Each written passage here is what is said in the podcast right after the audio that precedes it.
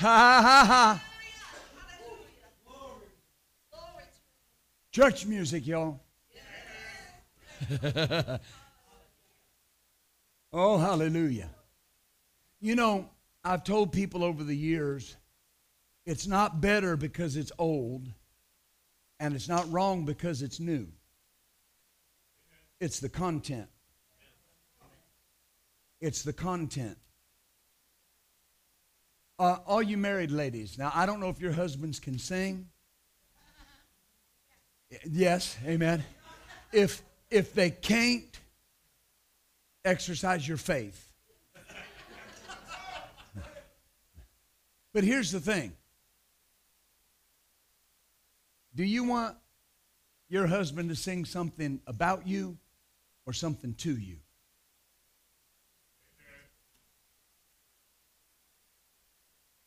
You want him to sing a song about love or sing that song to you?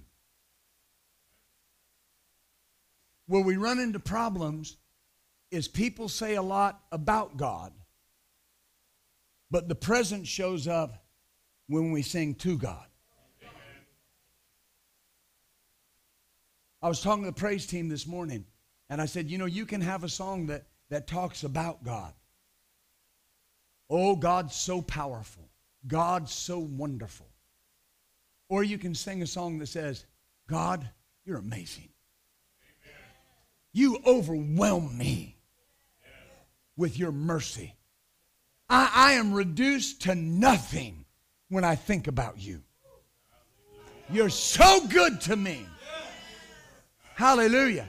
And his presence shows up. When you worship him, you invite his presence because you're preparing a place for him. When God created in the very beginning the Old Testament tabernacle, it was created for a place of worship. To worship God. The Bible says that when we were born again, that we were made the temple of the living God and that we worship him in spirit and in truth. We are the temple of God. The presence of God dwells on the inside of you. You, you, you are not just whoever you are. You're the dwelling place of the presence of God. The very living spirit of Almighty God lives on the inside of you. You are walking around with God Himself on the inside of you. Hallelujah. Hallelujah. You are the Shekinah glory dwelling place of God. When God when God moved out of the natural holy of holies and that that that curtain was rent from top to bottom. It was evidence not only that there was no more natural form of man-made worship it was evidence that god no longer dwelt in a temple made by hands but he moved into men and women and the prophecy that was fulfilled said i will live in them. I will live in them. I will talk in them. I will be their god and they will be my people. Glory to god that's why the enemy fights so hard to make you think less of yourself and to make you feel like you're not this and you're not that. He uses condemnation and guilt and shame because when you realize that you are the carrier of the presence of God, everything changes. Christ in you, the hope of glory. Hallelujah. Say it out loud. Christ in me the hope of glory. You are walking around with the glory of God on the inside of you.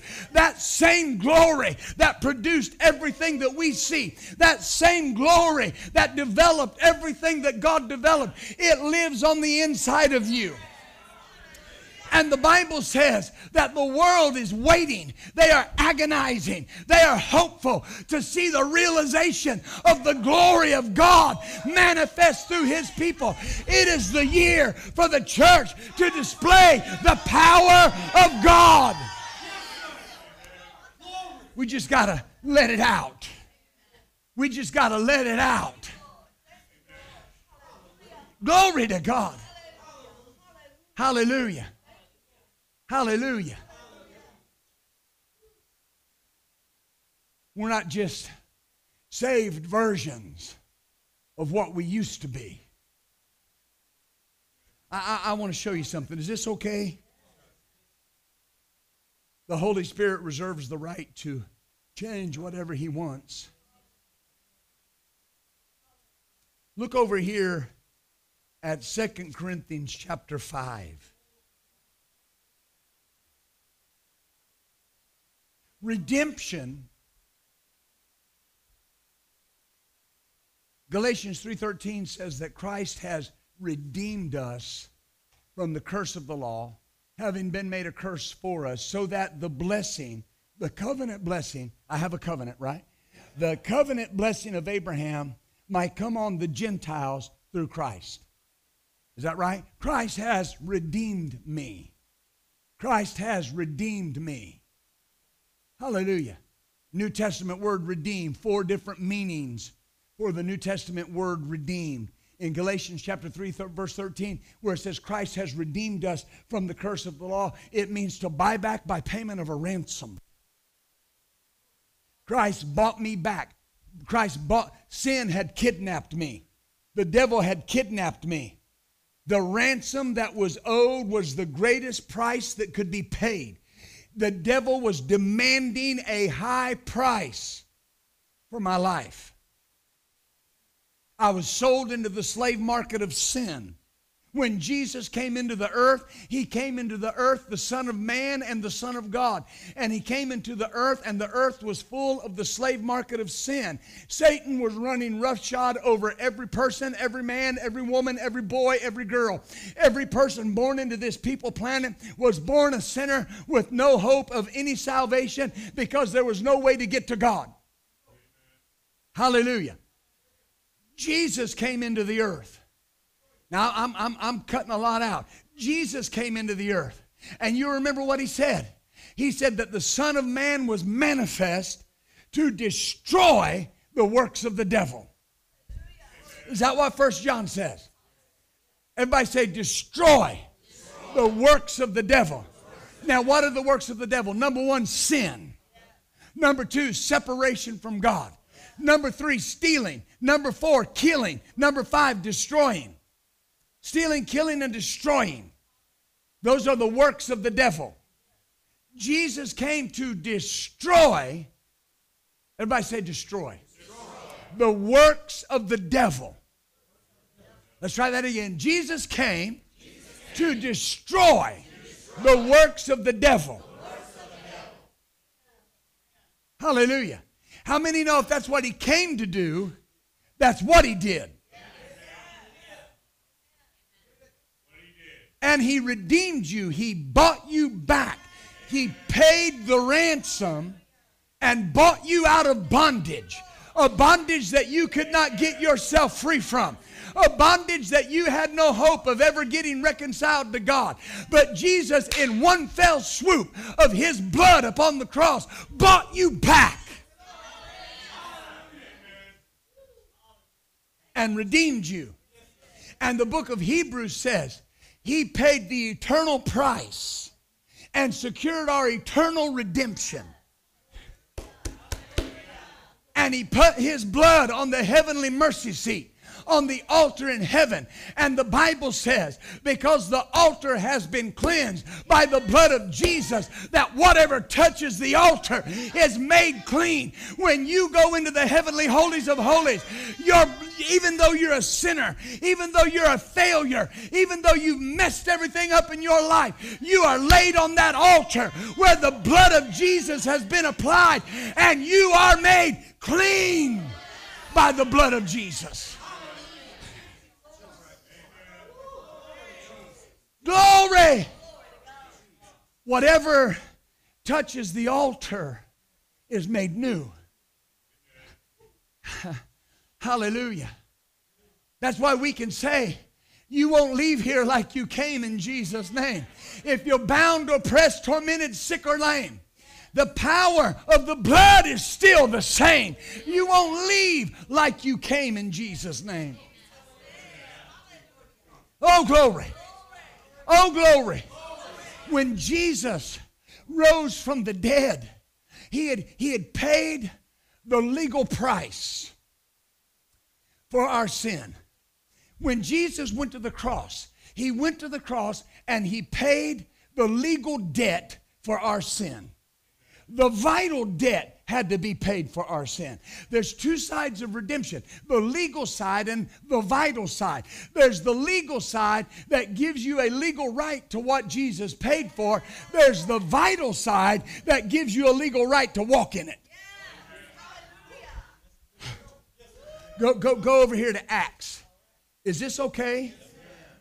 Now, I know that everybody is not around this teaching all the time, and I, I ask you, please, if, if, if, if you hear something or you see something that you've not heard before, you don't, maybe you've not been taught that, just keep chewing on it.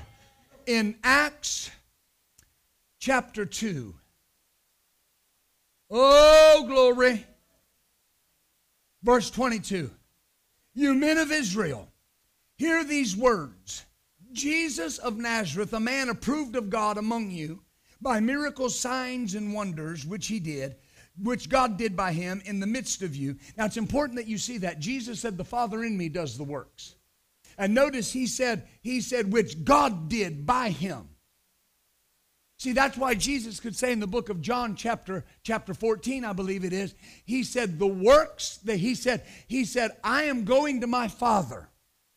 And he said, I'm going to my Father, and the works that I do, you shall do. And greater than these shall you do, because I go to the Father. People have wondered what that means. Here's what that means. Th- that means the Father has been in me doing the works. I am going to the Father. When I go to the Father, the Father's going to dwell in you, and the same works the Father did through me, the Father will do through you. Oh, glory. Him being delivered by the determined counsel and foreknowledge of God, you have taken and by wicked hands have crucified and slain whom God raised up. Now, see, that harkens all the way back. We're going to come back here. That harkens all the way back to the everlasting covenant. Nine times in Genesis 17, God told Abraham, This covenant is my covenant. Three times he said it's the everlasting covenant. Now, I want you to see something. Hebrews 13. Because notice it says God raised him up. God raised him up. How did God raise him up? What was the channel? What was the avenue? What was the instrumentation that God raised Jesus up through? Verse 20, Hebrews 13 20. Now, the God of peace that brought again from the dead our Lord Jesus, that great shepherd of the sheep, through the blood of the everlasting covenant the covenant that God made with Abraham was stronger than death for Abraham, and it was stronger than death for Jesus Christ. Hallelujah. I want you to see this. He was delivered, whom God raised up. How did he do it? What was the instrumentality? Through the blood of the everlasting covenant. Notice, loose the pains of death.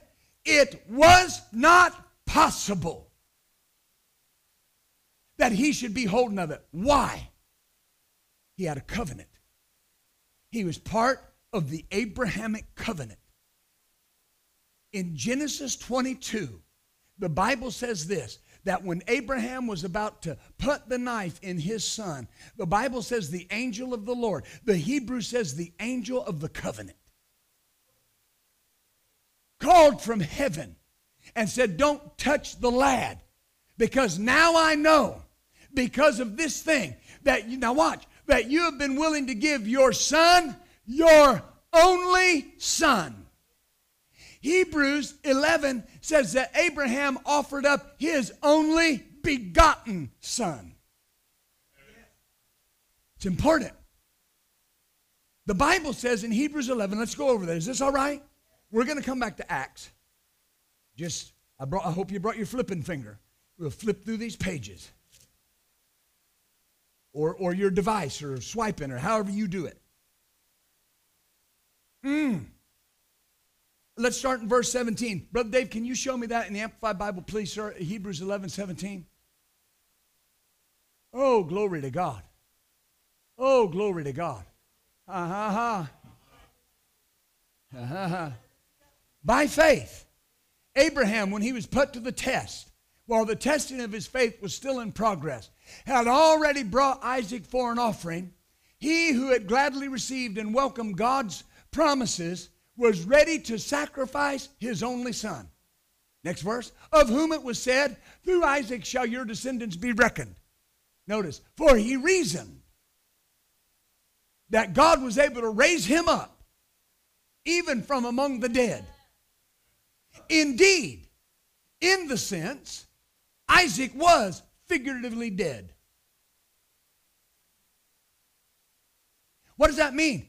In Abraham's mind, it's done. There's no going back here. You got to understand that. In God's mind and Abraham's mind, this is done.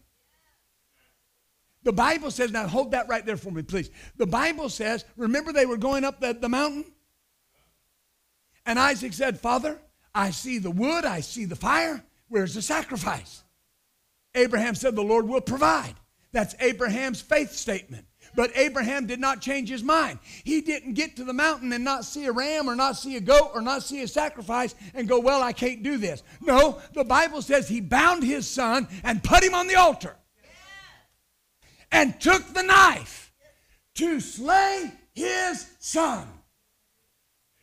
Genesis 22. Is that right?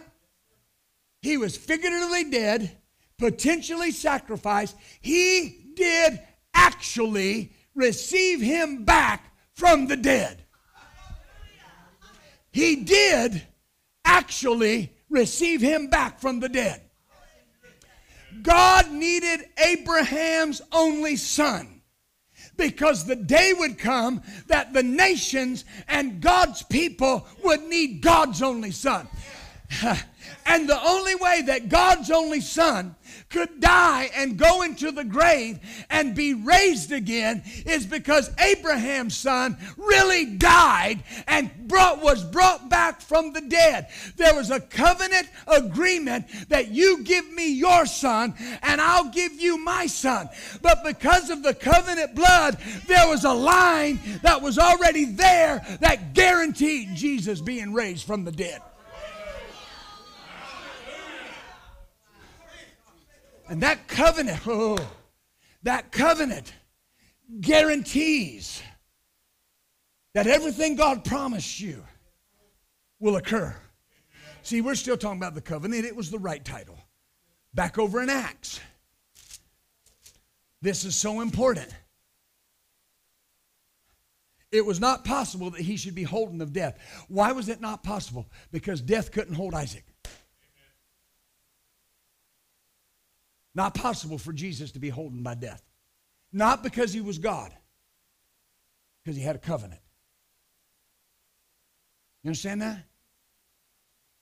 Jesus did not raise from the dead because he was God. He rose from the dead because he had a covenant with God.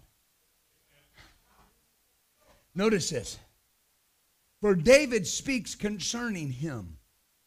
I foresaw the Lord for always before my face, for he is on my right hand, that I should not be moved. Therefore did my heart rejoice, and my tongue was glad. Moreover, my flesh shall rest in hope. Now notice, my flesh shall rest in hope. Now wait a minute. What is he quoting? Psalm 22. Messianic psalm.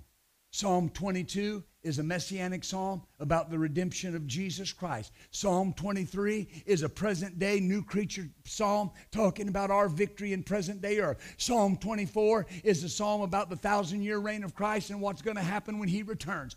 In Psalm 22, the psalmist starts out talking about the things of God and gets over into prophecy and prophesies the death of Jesus. But notice, my heart did rejoice, my tongue was glad. Moreover, my flesh shall rest in hope. Why is his flesh resting in hope? You will not leave my soul in hell. Oh, neither will you suffer your Holy One to see corruption. Now, here's, here's what I wanted to get the legal debt is paid, the blood is shed, but the penalty, the Bible says, the wages of sin is death. Not just physical death, spiritual death. You persist in sin, you persist in spiritual death. The price had to be paid to the full. It wasn't over at the cross. The Bible says that Jesus had to go to the place of departed spirits. Jesus had to go to hell and pay the price. The Bible says, You will not leave my soul in hell. You read Psalm 22, Jesus started rejoicing in hell. Jesus started praising God in hell. For what? His deliverance.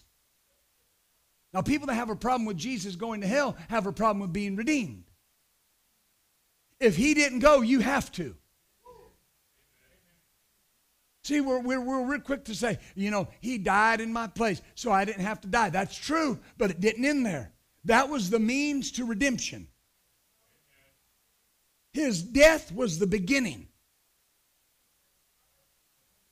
Ah, but all the way to the cross, all the way through the cross, all the way into the grave, all the way to the place of departed spirits or hell, he held on to that covenant.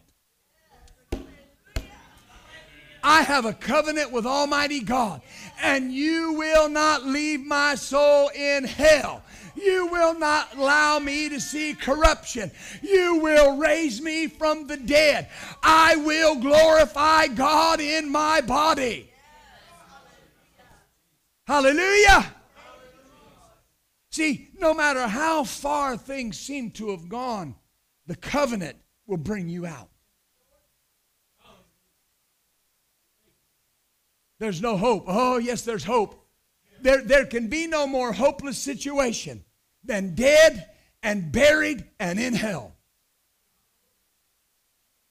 But yet the Bible says he raised him up.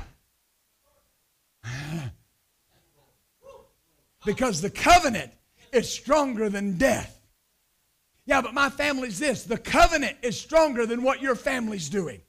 The covenant is stronger than the sin of your children. The covenant is stronger than the sin of your mate. You might not have a spouse that's serving God, but I'm telling you, the covenant is stronger than that. If they are part of your house, the Bible says you believe on the Lord Jesus Christ and you will be saved and your household. Glory! I have the covenant promise of the king. I have a blood sworn oath. God is standing in covenant blood saying, I swear, I solemnly swear that I will save your children. I'll contend with them that contend with you, and I will save them. I'll bring them again from the land of the enemy. There is hope in your end. Do not cry. Begin to laugh. Begin to rejoice. Why? They're coming home.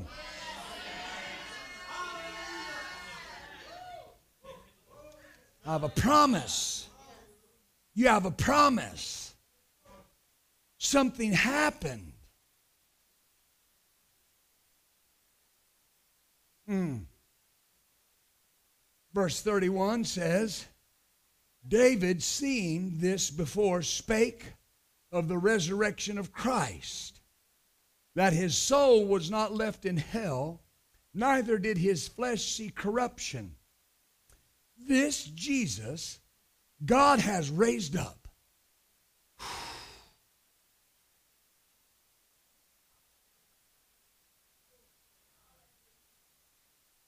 The Bible says in the book of Hebrews, it says, And it saith again, when he cometh into the world, sacrifice and burnt offering you do not want. You're not satisfied with that, but a body you have prepared me. The word prepared is fitted me with a body. Now, the Bible doesn't tell us when that occurred. The Bible doesn't tell us when that conversation occurred. But the Bible says that the blood of Jesus was, was prescribed to be the antidote, the killer of sin before the world was. In Genesis chapter 3, when Adam and Eve sinned and Adam and Eve fell, the Bible says that, that God was talking to them in the cool of the evening, and he began to talk to them and talk to the serpent. And he said to the serpent, He said, Because of what you've done, you're cursed above all beasts upon the earth, and on your belly shall you go, and you'll eat the dust of the earth for the rest of time. Is that right? And then it says this, and the seed of the woman. Now, wait a minute. God didn't make that up on the fly. Here's what we'll do. And y'all blew it, but I'll figure something out. It's already done. The conversation had already been had.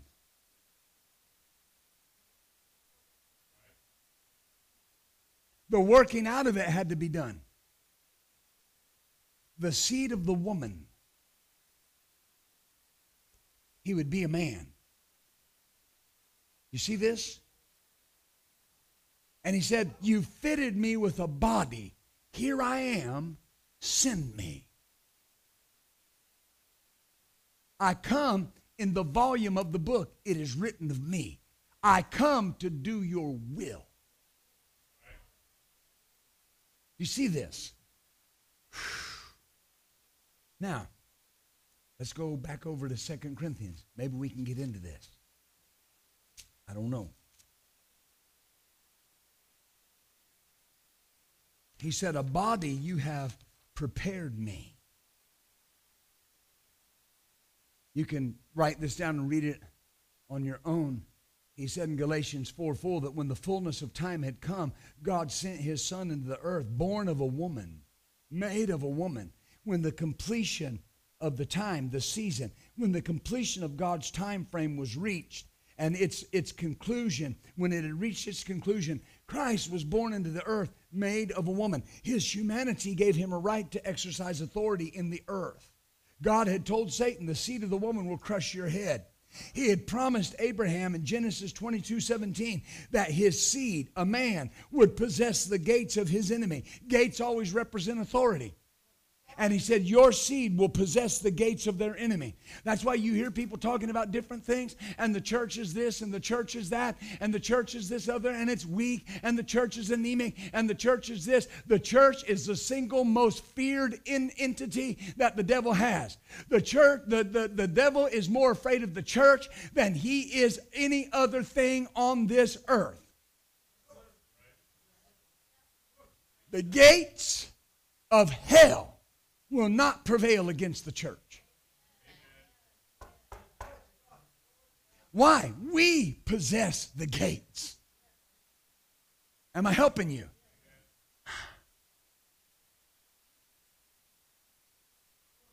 Jesus was the physical seed of Abraham. Matthew 1 1, the genealogy of Jesus Christ, the son of Abraham, the son of David, the son of Abraham. You have to be a king to rule and reign. So you have to come from a kingly line. But to defeat death and hell, you have to have a blood covenant with God. Hallelujah. When Jesus died on the cross and shed his blood, the legal side of redemption was complete. The vital side of redemption would be completed after he rose from the dead and ascended to the Father. Something had to be done.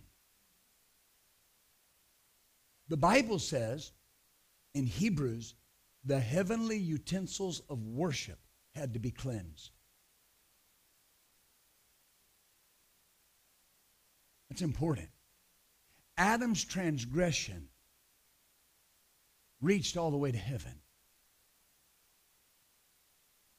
You understand? When Adam sinned, had it not been that God already had a plan in motion, it's over. But he said, I'm going to send the last Adam.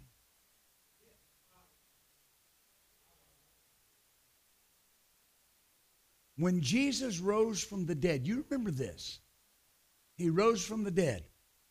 Mary found him come upon him right after he rose from the dead. Caught him in that place between rising from the dead and ascending to the Father.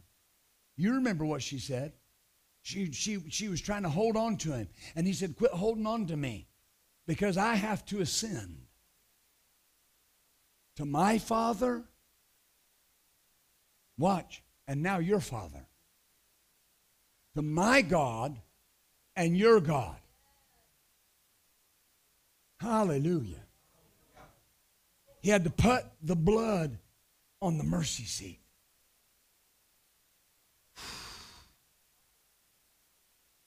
When God deals with you, if you remember in the Old Testament, God told Moses, He said, I want you to make the Ark of the Covenant. And He told him the dimensions, He told him the wood to use, and He said, I want you to overlay it with gold within and without. And he said, Then I want you to make a top for it with two cherubim. And he said, This is the mercy seat. Now watch. He said, And when I commune with you, I will commune with you from the mercy seat.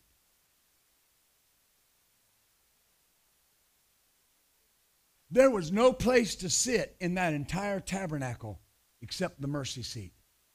And that's where God sat.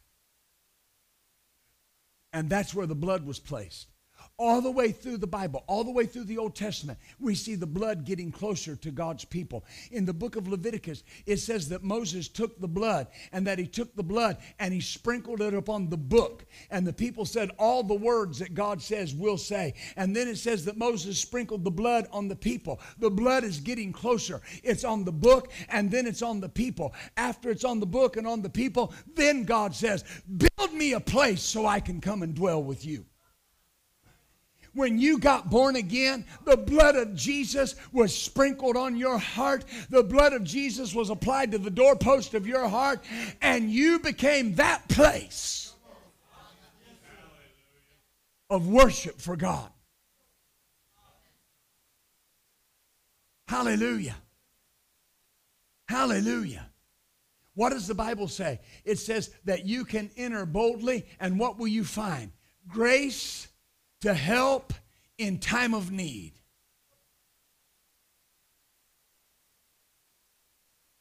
Deuteronomy 7, what's it say about God? It says, Know that your God is God, the faithful God that keeps mercy and covenant to a thousand. What's he keep? Mercy. Look at Exodus 34. Am I helping you with this? We're going to get Second Corinthians. I'm watching my time. And, and, and, and, if we don't, we'll be back. In, in, in the law, in, in biblical interpretation, there's a law of hermeneutics, a law of, of, uh, of, tran, of, of, tran, of, of, of uh, Lord help me. I'm so, oh, I'm going, I'm going a hundred different directions. There, there's, there's a law that when you, it's called the law of first mention. And when you see something mentioned for the first time in Scripture, that's how it is, that's how it is taken throughout Scripture. And I want you to notice something. Notice something here in Exodus 33, verse 17. The Lord said to Moses, I will do this thing that you have spoken, for you have found grace in my sight, and I know you by name. He said, I beseech you, show me your glory. Now, notice this though. And he said, I will make all my goodness pass before you. And I will proclaim the name of the Lord to you. And I'll be gracious to who I'll be gracious. And I will show mercy on whom I will show mercy. Now, notice, he said, I will proclaim the name of the Lord before you. Verse 5, chapter 34. And the Lord descended in the cloud and stood with him, Moses, there and proclaimed the name of the Lord. Notice what he proclaimed. The Lord passed by before him, and here's what he proclaimed The Lord, Jehovah. The Lord, Jehovah. God, merciful and gracious long suffering, abundance in goodness and truth, keeping mercy for thousands, forgiving iniquity and transgressions and sin. This is the first time you hear God describe himself. And notice how he describes himself the Lord, merciful. He communes from the mercy seat. God doesn't change. Gracious, long suffering, abundance in goodness and truth, keeping mercy for thousands, forgiving iniquity and transgression and sin. Now, notice what comes first. All that comes first. And then he says, He will not clear the guilty. And, and the unrepented sin that the children are taught, that's what it means, that the children are taught to operate in, that same iniquity will be visited upon the children's children. If there's not repentance, if there's not a change, it means that that sin will just keep going in that line. God's not doing it, they're doing it. But I want you to notice that. That's what he proclaimed.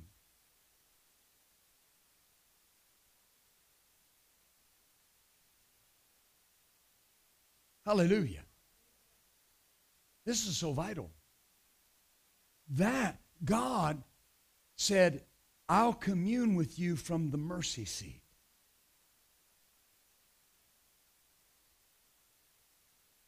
Now, you do whatever you want to do with this. I propose that God's throne in heaven is the mercy seat.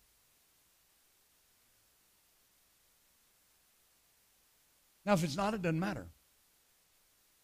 But here's the thing where's the blood? On the mercy seat. The Bible says the blood of Jesus does what? It speaks. And it says it speaks better things than the blood of Abel.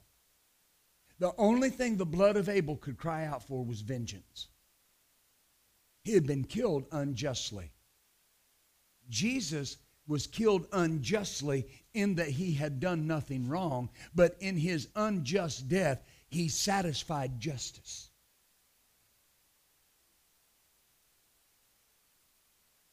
Remember what the, the, the high priest said? He said, It's better that one man die for the sins of everybody. And it said he didn't know he was prophesying. Now think about this. So when the enemy comes and tells you you've blown it,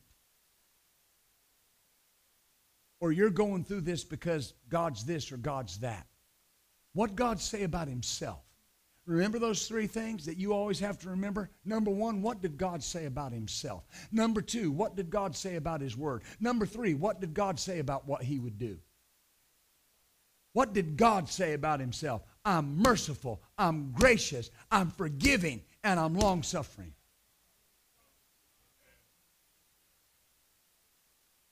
That's why people say this is America's last call. I disagree. Disagree completely because of the mercy and the grace of God.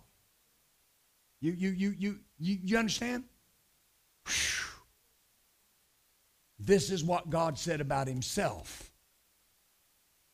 What did God say? Are you following me? What did God say about himself? What did God say about his word? What did God say about what he would do? The Bible says that what he would do is all that would call upon him shall be saved. The Bible says if we confess our sin, he's faithful and just to forgive us of our sin and cleanse us from all unrighteousness. Is that what it says? Now, Second Corinthians, you thought we wouldn't get there. We'll get there.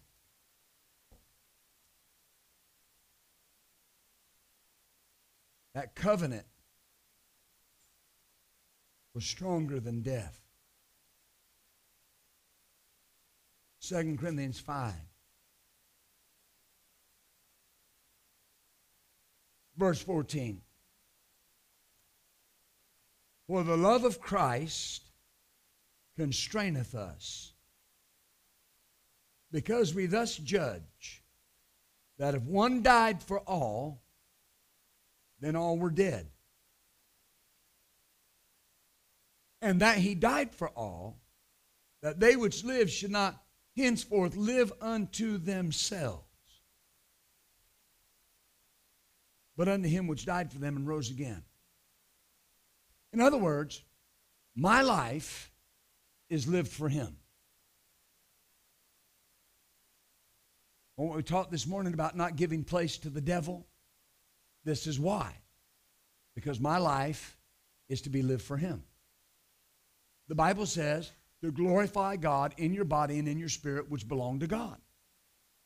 Is that right? Wherefore, henceforth, now notice, now put all this together. He died for all, all were dead, and that he died for all, they which live should not henceforth live unto themselves, but unto him which died for them and rose again. Wherefore, or in light of that, henceforth from here on out, know we no man after the flesh.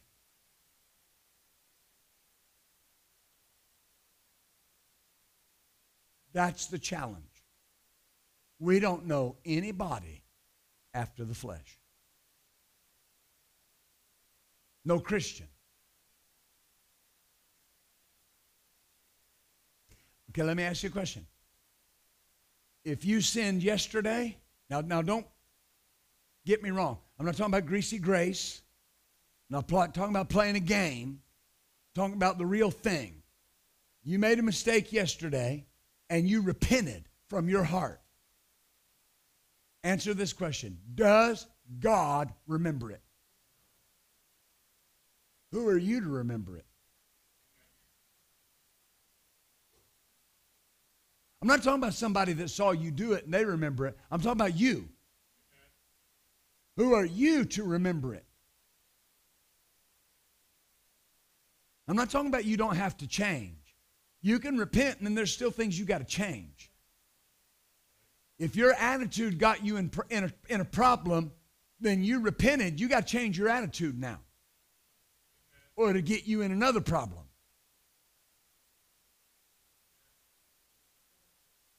Oh, Lord, forgive me. I, I sipped some Mogen David. Lord, please forgive me. I repent.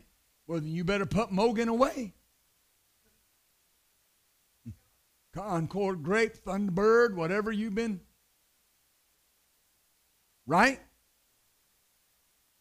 But now look, from here on, we don't know anybody after the flesh.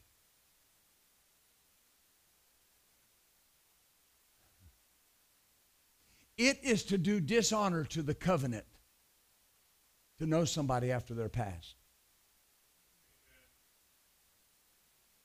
Because blood was shed to make them a new creature. The blood of the spotless Lamb of God. The Bible is a covenant book sealed with blood on both ends.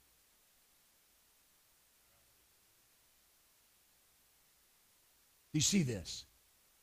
You bring up somebody's past, you're bringing up something that God forgot. When you sit around and think about all your failures, you're saying that your sin has more power than the blood of Jesus. Yeah, but what I did got me in trouble. I know, but the blood will get you out.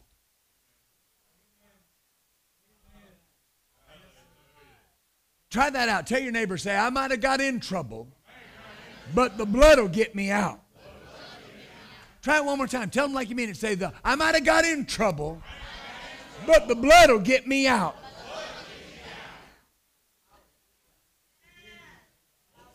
I can't tell you how many times I've had to go to the Lord and say, Lord, I don't know what else to do, but I just throw myself on your mercy. I, I believe, I trust your blood. Amen. Wherefore, henceforth, know we no man after the flesh. We have known Christ after the flesh, but we don't know him that way anymore. Therefore, now, now, remember, sometimes we just take this verse out of its setting. Therefore is po- pointing us back to what was said previously.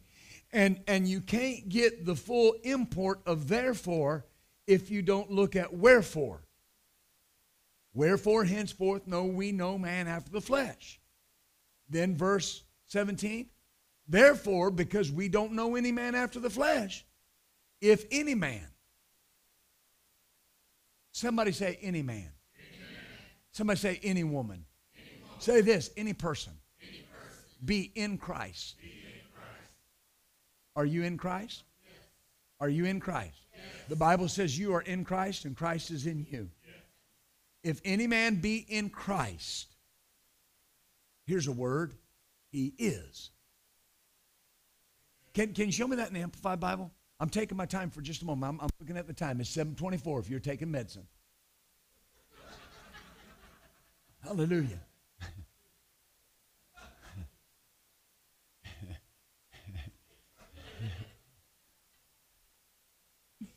Therefore, if any person is engrafted in Christ, watch, I am the vine, you're the branch.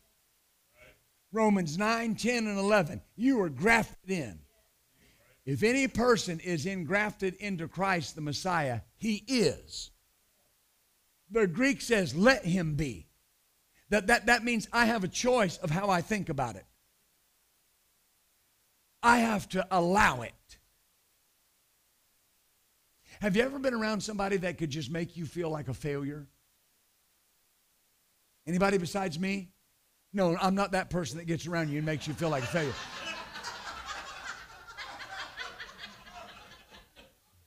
That's pretty good, isn't it? Brother's like, I don't know this guy. But anyway, here's the thing. Have you ever been around that person? And you can be having a great day, and they show up and as Lily says, it's just. Say, Lily, what do you think about that? okay, all right. Even though, listen to me, even though you're a good father, a good mother, a good husband, a good wife, they can come around and make you feel like you're failing. Why? Because they're always picking at something maybe you don't have complete victory over or pointing something out that's a, a mistake or a failure.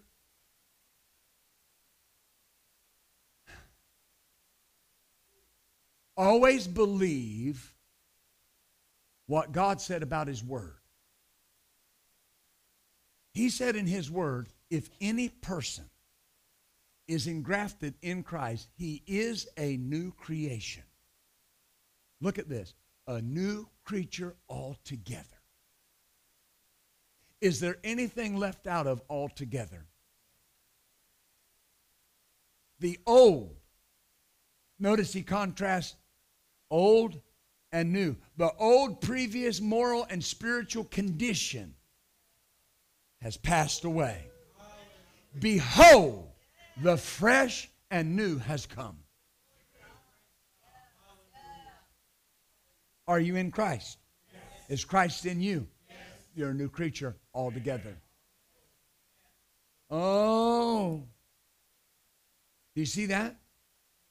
And all things are of God. What all things? All those new things. All things have become new. All those new things are of God. So that means everything new that came into you was God's idea. Right? Who has reconciled us to. Oh, stop right there. He's reconciled us to himself by Jesus Christ. Hallelujah. Glory. Can, can you show me that in the message translation? We have the message translation. Glory to God. I, I, I need you to see this. This is so good. Oh, my Lord. You brought your shouting clothes? Been shouting a little bit.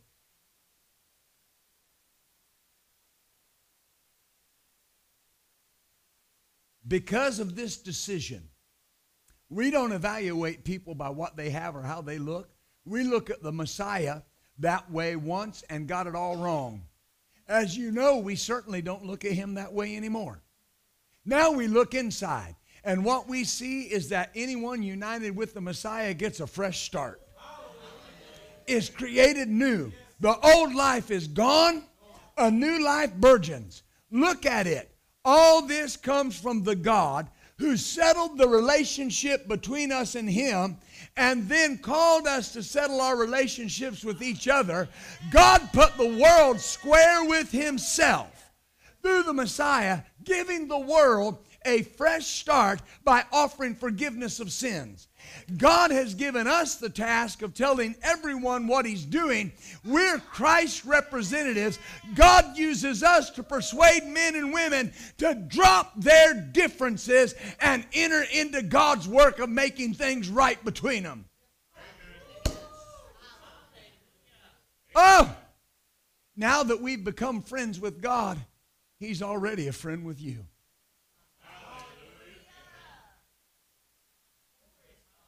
God reconciled us to himself by the blood of Jesus Christ.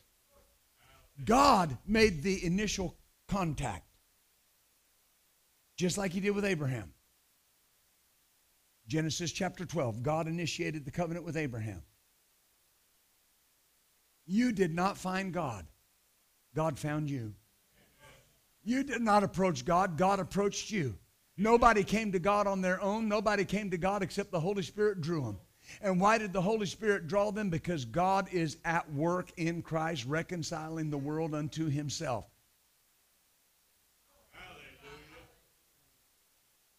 You are a new creature in Christ Jesus. And, and, and, and notice this, we'll end with this. Verse 21 He has made him to be sin for us, who knew no sin. Very important. He did not know sin.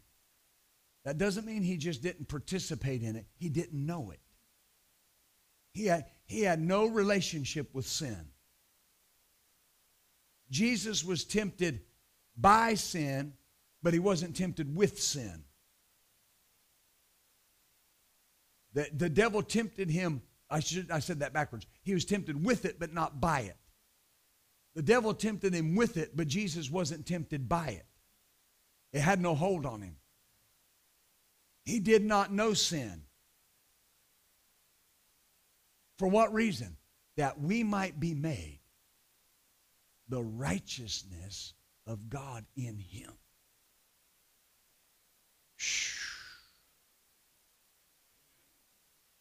Look at those words.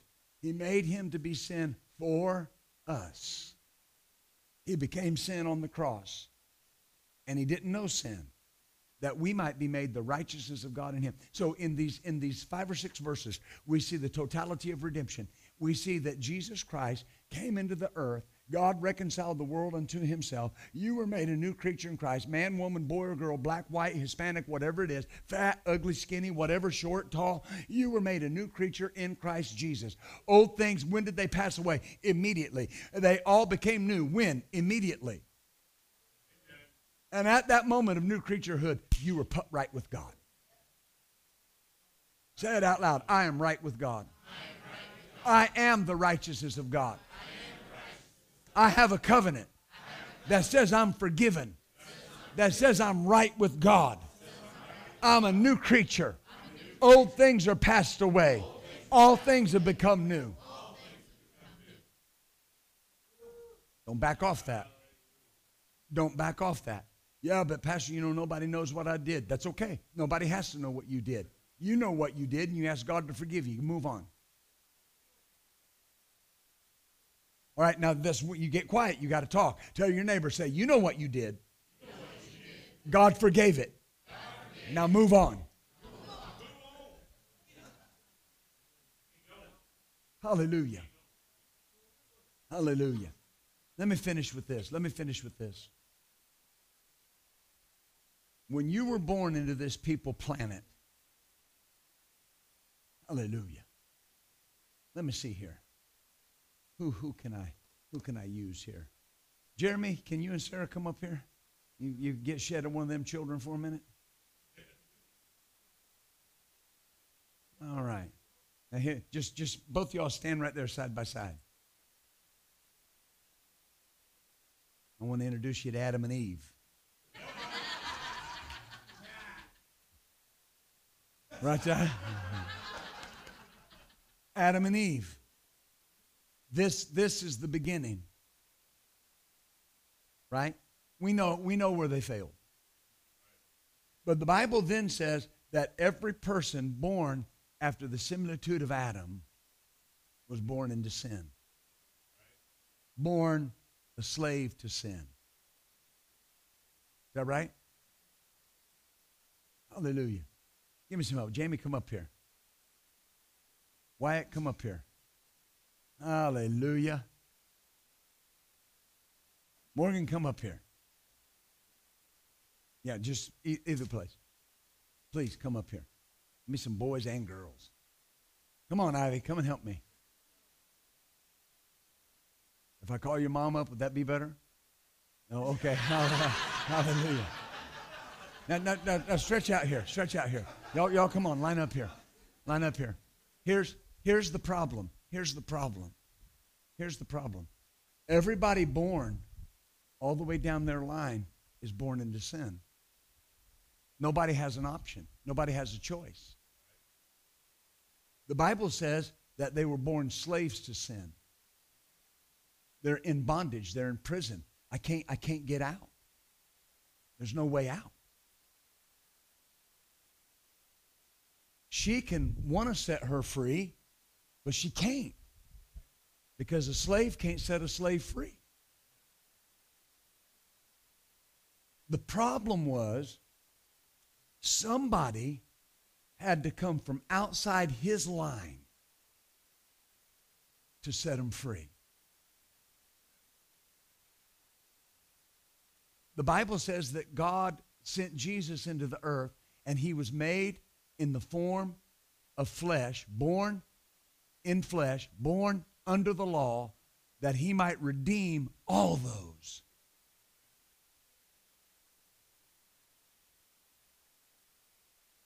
They're in bondage. Somebody had to come from the outside. So the day came that Galatians says, when the fullness of time had come, that Jesus came in the flesh. When he died on the cross of Calvary and shed his blood and received the keys to death, hell, and the grave, it was not, it was, it was, it was so vital for us as believers. But what he did was he went to that prison and he unlocked the gate from the outside. And when he opened the gate, he set all of us free. All I got to do is walk out because I'm free. Amen. So it doesn't matter what they're bound by. It, it can be addiction, it can be alcohol, it can be pornography, it can be lying, it can be failures. It doesn't matter. If that was the prison, I have been set free by somebody from the outside. Hallelujah. Y'all can sit down. Thank you. Isn't that great? All you got to do is walk out. All you got to do is walk out. Hallelujah. Because you have a covenant of blood. Oh, hallelujah. Let's bow our heads tonight. On any any given service, any given time, any any given day. I don't know who's watching online. I don't know I don't know everybody that's in church on any given Sunday. But here's what I know. Here's what I know is that nobody's here by accident, nobody's here by happenstance, nobody's here by coincidence. I don't know where you stand with God. But here's what I know. That the Bible says that Jesus Christ came into the earth to save sinners. Paul said, of whom I'm chief. He said, who before was a blasphemer and injurious but I obtained mercy. That tells us that it doesn't matter what's happened, what's occurred, what has been the issue, that in Christ I will find mercy. So, with every head bowed, every eye closed, you're under the sound of my voice tonight. And there's two things. Either you know you're not born again, you know you're not born again, you know you're not saved, you're not living right for God or you're allowing the enemy to bring up your past and to call your failures to your mind on a consistent basis, and it is hindering your ability to live successfully for God. If that's you on either of those two scores, would you just be judgment day honest tonight? And would you just lift your hand and say, Pastor, that's me. Pastor, that's me. I, I, I need you to pray with me. I need you to pray for me. God bless you. I see that hand. God bless you. Thank you for those hands. God bless you. Hallelujah. Now, here's what we're going to do we're going to lead everybody in one prayer. If you're not where you need to be with God, we'll settle that issue. If you've been dealing with that past issue, we'll settle it too. Say this out loud. Say, Father, in the name of Jesus, I believe that Jesus Christ came in the flesh, that he died on the cross and shed his blood for my sin. I confess him now as my Lord. And Father, because of what he did, I am made free from my past. I'm a new creature in Christ Jesus. Old things have passed away. All things have become new. I'm right with you. In Jesus' name, amen. Hallelujah. That settles it. That settles it. Hallelujah. Hallelujah. No more bondage. No more shame. Hallelujah. I believe God. I believe God. Well, very quickly, there is an envelope there in the seat back in front of you. If you would like to sow into the uh, offering tonight, I don't want to miss the opportunity for you to sow. Glory to God. God is so good to us. God is so good to us. You know, you really just have to focus on the ability of the seed to direct abundance into your life. Because you may give varying amounts. But you know, if I if I reached in my pocket and I pulled out a fifty dollar bill or a five dollar bill, same ink in the fifties in the five. The only difference is which one do you think is better? well, the 50 because it's it's it's it has more potential.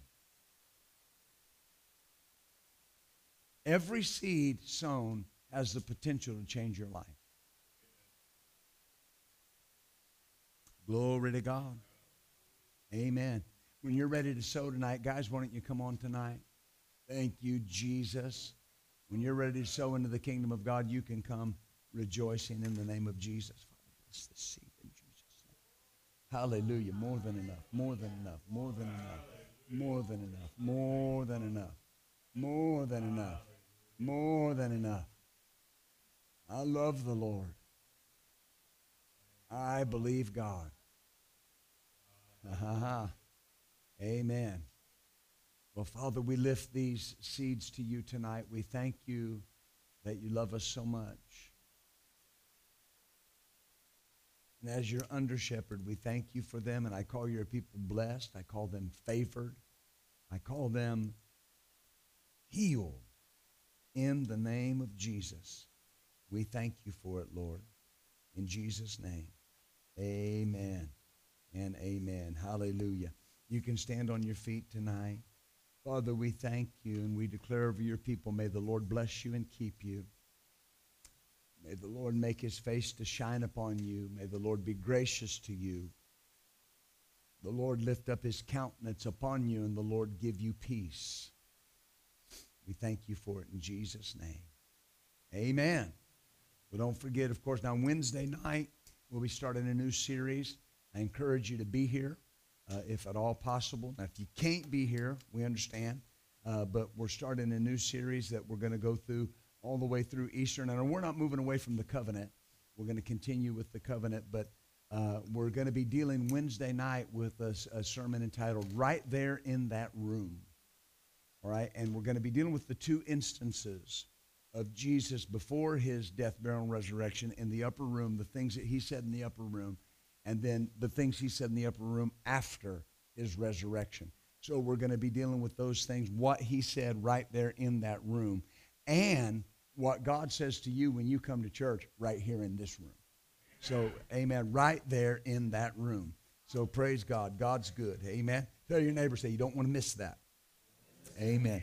Well, hallelujah. So come on, say it with me tonight. The vision of our church will always be to build people's faith and frame their world by the Word of God. You and I will always be world changers. God bless you. Thank you for joining us for this message. We would love to hear from you.